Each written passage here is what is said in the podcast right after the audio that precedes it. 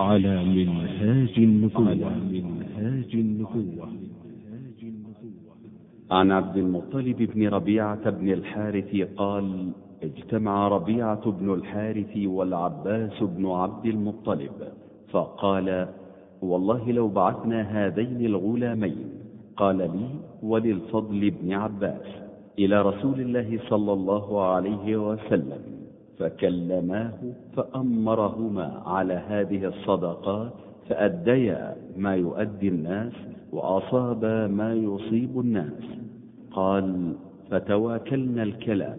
ثم تكلم أحدنا فقال يا رسول الله أنت أبر الناس وأوصل الناس وقد بلغنا النكاح فجئنا لتؤمرنا على بعض هذه الصدقات فنؤدي إليك كما يؤدي الناس. ونصيب كما يصيبون.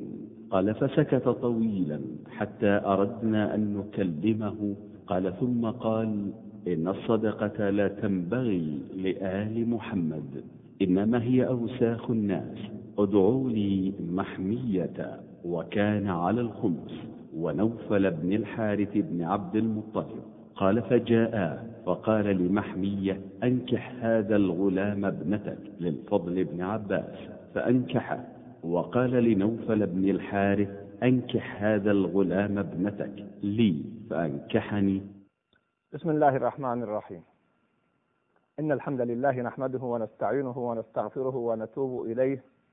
ونعوذ بالله من شرور أنفسنا وسيئات أعمالنا. من يهده الله فلا مضل له ومن يضلل فلا هادي له وأشهد أن لا إله إلا الله وحده لا شريك له وأشهد أن محمدا عبده ورسوله صلى الله عليه وعلى آله وصحبه وسلم تسليما كثيرا كثيرا. أما بعد اخوتي الكرام سلام الله عليكم ورحمته وبركاته. كما استمعتم إلى هذا الحديث وقد وقفنا في الحلقة الماضية مع بعض الفوائد المستفادة منه. وها نحن نواصل في هذه الحلقة بعض الفوائد. واعذروني عن الاختصار وعلى الاختصار مراعاة للوقت. فمن هذه الفوائد سرعة والمبادرة في تزويج الشباب. أخذا بقول النبي صلى الله عليه وسلم كما في حديث ابن مسعود يا معشر الشباب من استطاع منكم الباعة فليتزوج. هذان شابان أطلق أبواهما عليهما غلامين أي أنهما لا يزالا في أول الشباب.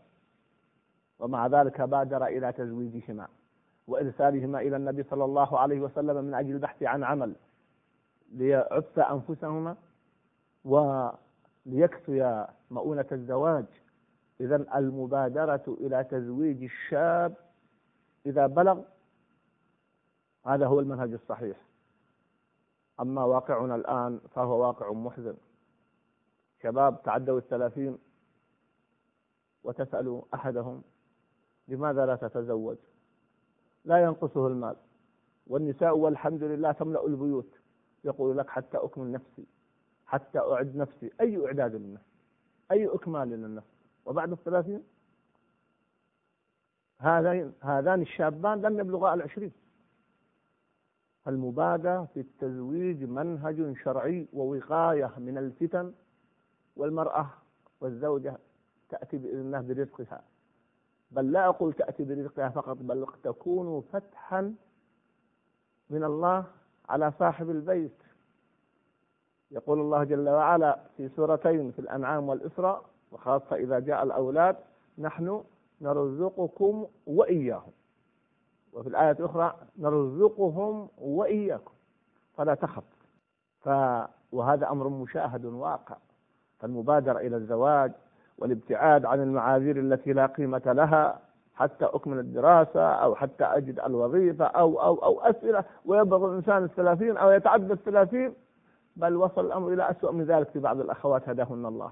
بعض الفتيات؟ أيضا. ترفض الزواج إلا بعد أن تكمل الجامعة. بل بدأت الآن تتحدث عن الوظيفة. مع أن الرجال قوامون على النساء. الرجال قوامون على النساء. نفقتها على زوجها. ولكنها المشكلة التي وقعت فيها الأمة. فلذلك المبادرة في الزواج للشباب وللشابات. وعلى الأب أن يحاول أن يقنع ابنه وعلى الابن أن يحاول أن يقنع والده في الزواج. بل حتى في شأن الفتيات. الآن بيوت مليئة بالنساء تعدينا الثلاثين لا أحملهن مسؤولية. قد لم يتقدم لهن كفر ما الحل في هذا الأمر؟ هي معضلة اجتماعية. لماذا لا يتحرك الآباء؟ يتحرك الإخوان تتحرك الأمهات بالبحث عن أزواج لبناتهم. لا حرج في ذلك. عادة اجتماعية سيئة. عدم البحث عن أزواج. أليس شعيب أليس صاحب مدين عارض ابنته على موسى؟ إني أريد أن أنكحك إحدى ابنتي هاتين. ألم تأتي عدد من النساء وتعرض نفسها على النبي صلى الله عليه وسلم؟ ألم يأتي عمر رضي الله عنه ويعرض ابنته حفصة على أبي بكر وعثمان رضي الله عنهما؟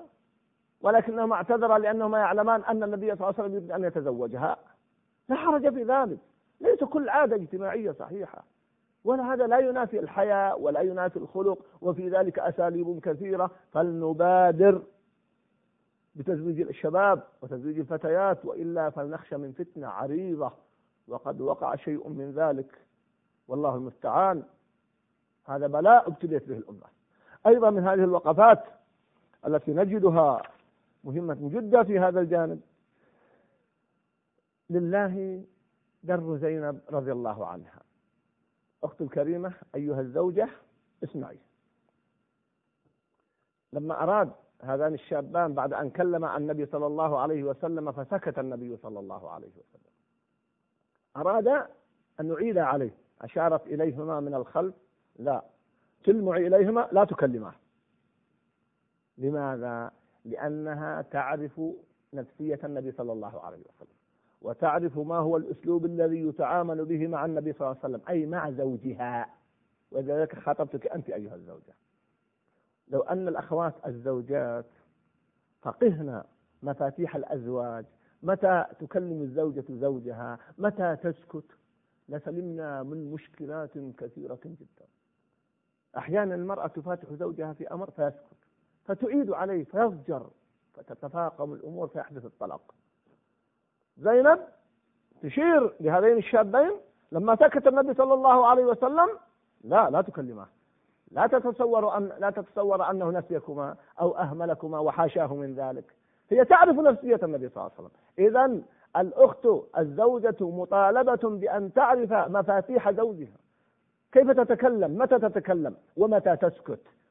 ما هو أسلوب الكلام؟ لأن أكثر ومن أكثر المشكلات الزوجية هي ما يحدث من ملاسمة أو الكلام في غير موضعه يدخل الزوج وهو مهموم من العمل فتفاتحه المرأة في قضية لا يتحملها. فتحدث مشكلات ويحدث الطلاق. تضغط عليه في قضية لا يتحملها. فيسكت يتأمل فتعيد وتكرر وتحاول. فيحدث مشكلات المرأة الحكيمة العاقلة هي التي تدرك وتعرف شخصية زوجها لكل إنسان شخصية. حتى الزوج أيضا ليس الكلام خاص للزوجة. الزوج القائم ومعنى القوامة أن يعرف والمرأة ضعيفة. ما تتكلم مع الزوجة. أعرف بعض الأزواج يجلس اليوم واليومين بل وليقول والله الشهر والشهرين.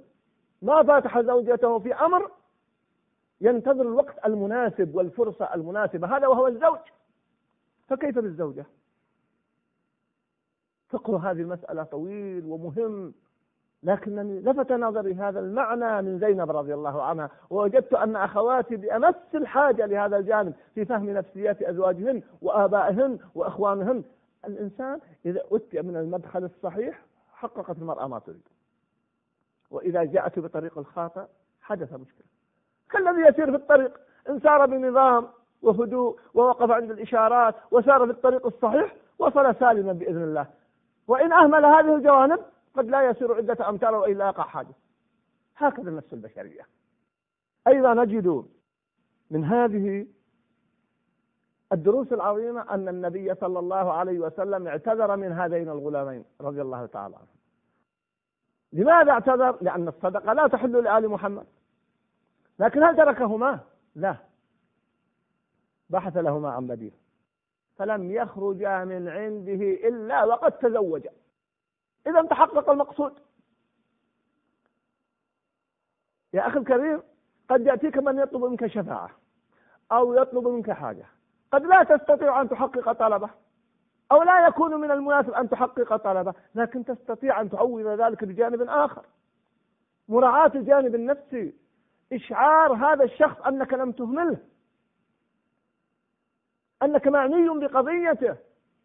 ولا بمكالمة هاتفية ولا برسالة تطمئن نفسه. الجانب النفسي جانب الرئيس في حياتنا الاجتماعية يحتاجه كما قلت في حلقة ماضية. الآباء المربون القادة العلماء. كلهم يحتاجون إلى هذا الجانب الأمهات فانظروا إلى تعامل المصطفى صلى الله عليه وسلم مع النفس البشرية لو أنه اعتذر منهما أن الصدقة لا تحل لآل محمد وخرج من عنده قد يقع في نفوسهم وإن كان أدبا لا يمكن أن يكون في اتجاه النبي صلى الله عليه وسلم كلا وحاشا لكنه هو بشر فإذا ماذا تريدان؟ لماذا تريدان الولاية؟ ولماذا تريدان العمل؟ من أجل المال من أجل الزواج حقق لهم الزواج صلى الله عليه وسلم. هذا أمر نحتاج إليه. وما أحوجنا إلى مثل هذه المسائل أيها الأحبة في قضايانا الخاصة والعامة. بقيت مسألة مهمة جدا. آمل من إخوتي أن تتسع صدورهم لبسطها وإيضاحها. هذان الشابان أرسلهما أبواهما من أجل البحث عن عمل فهل يجوز طلب العمل؟ أليس النبي صلى الله عليه وسلم قال للأشعريين لما جاءه رضي الله لما جاءوه رضي الله عنهم لا نستعمل على عملنا من أراده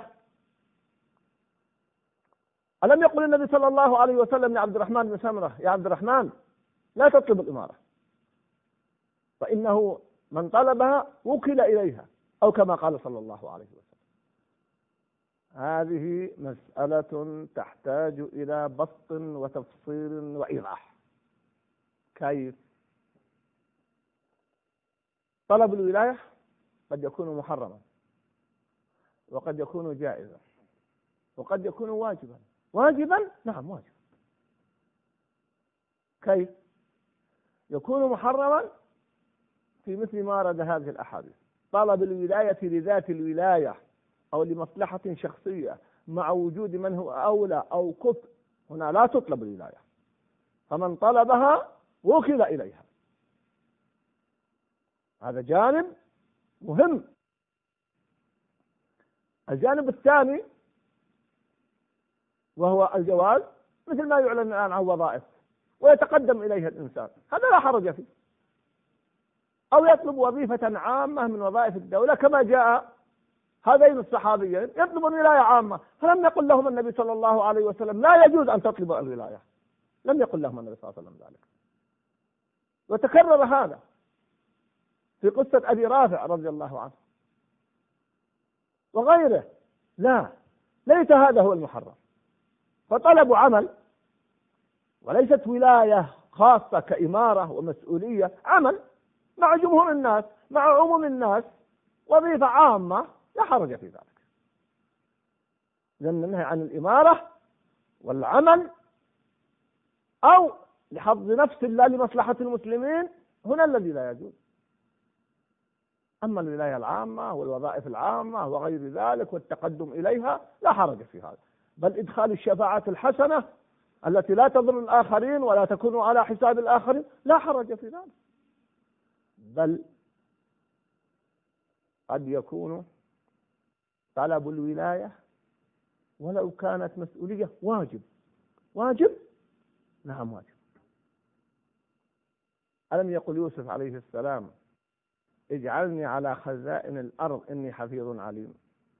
وإن كنت تحدثت في سورة يوسف الذي أراه أن يوسف عليه السلام لم يطلب الولاية ابتداء ولكن لما قال له العزيز عزيز الملك إنك اليوم لدينا مكين أمين. أي سنوليك ولاية أو نكرمك؟ قال إن كان ولا بد. هذا فهمته من سياق الآيات. اجعلني على خزائن الأرض. فلم يكن طلب ابتداء. وإن كان بعض المفسرين قال لا إنه طلبها ابتداء. وأنا هنا أخذت بهذا الشاهد بناء على قول العلماء لا على ما رجحت. إذا متى يكون طلب الولاية واجب؟ إنسان وجد وظيفة. إدارة مدرسة رئاسة مسؤولية أو مؤسسة معينة. قد يكون طلبه الولاية والتقدم للمسؤول الذي يملكها وإدخال الشفاعة في ذلك من الواجبات. ليس فقط جائزا. كيف؟ قلت أولا أن يجد في نفسه الكفاءة للقيام بشؤونها. ثانيا أن يكون تقدم والله هو المطلع على القلوب لمصلحة المسلمين ومصلحة الولاية لا لمصلحته الشخصية. وإن جنى مصلحة شخصية تبعا لأنه يصح تبعا ما لا يصح استقلالا. لكن لا تكون هي القصد من أجل الوجاهة أو الولاية أو الإمارة أو التسلط على الآخرين. لا لا يكون هذا قصدا وإن جاءت المصلحة تبعا لكن لا تكون قصدا. ثالثا أنه يغلب على ظنه أنه إذا تقدم لها أو أدخل شافعا لها أنه سيعطى إياها حتى لا يكون فيها ذل. رابعا من تلك الشروط وهذا شرط مهم أنه لو غلب على ظنه أنه إن لم يتولها قد يتولاها من ليس كفءا أو يغلب على ظنه أنه قد يتقدم غيره من إخوانه الطيبين. وقد يكون مثله كفء أو أحسن منه لكن يغلب على ظنه أن هذا لو تقدم لن تقبل أو لن يقبل ولن تقبل الشفاعة فيه. فهو يتقدم لأنه يعرف أنه لديه شافع سيقبل. ولو ترك أو ترك هو هذه المسؤولية تولاها من ليس كفءا وما أكثر من ليس كفءا هذه الأيام. يتولاها إنسان لا يخاف الله جل وعلا. قد يتولاها إنسان يعبث بها.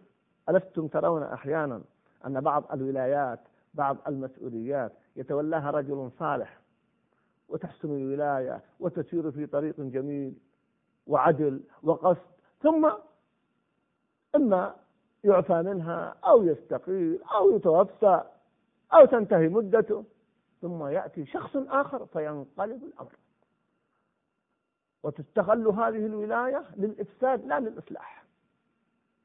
وما يحتاج إلى تدليل ولا تأكيد هذا الأمر فهو ظاهر بين جلي. إذا غلب على ظنك يا أخي الكريم أنك إذا تقدمت لهذه الولاية فستحصل عليها. إما لكفاءتك أو مع كفاءتك لديك شافع مقبول وإن لا بد من الكفاءة. وأن تركك لها سيتولاها إنسان قد يفسد. فيجب عليك أن تتقدم. وإياك والورع البارد. ليس الورع بالتخلي عن هذه المسؤوليات لا إنما الورع الحقيقي أن تتقدم لهذه المسؤولية. ولكن تتقدم لهذه المسؤولية بكفاءة وثقة وحسن ظن بالله والله جل وعلا هو المطلع على القلوب وتبقى تضعها في يدك لا في قلبك تعدل وتحسن بين الناس. فإذا حدث ذلك فأنت مأجور مع ما تحصل عليه من نفع الولاية العاجل في الدنيا أنت مأجور على ذلك بل قد تكون مجاهدا كما ذكر شيخ الإسلام في مثل هذه الولايات لأن الولاية لها عواقبها وآثارها. فبهذا نستطيع أيها الأحبة أن نأخذ بالقول الوسط في هذه المسألة ونعمل النصوص جميعا. فليس كل تقدم الولاية محرم؟ وليس كل ترك للتقدم للولاية هو الورع؟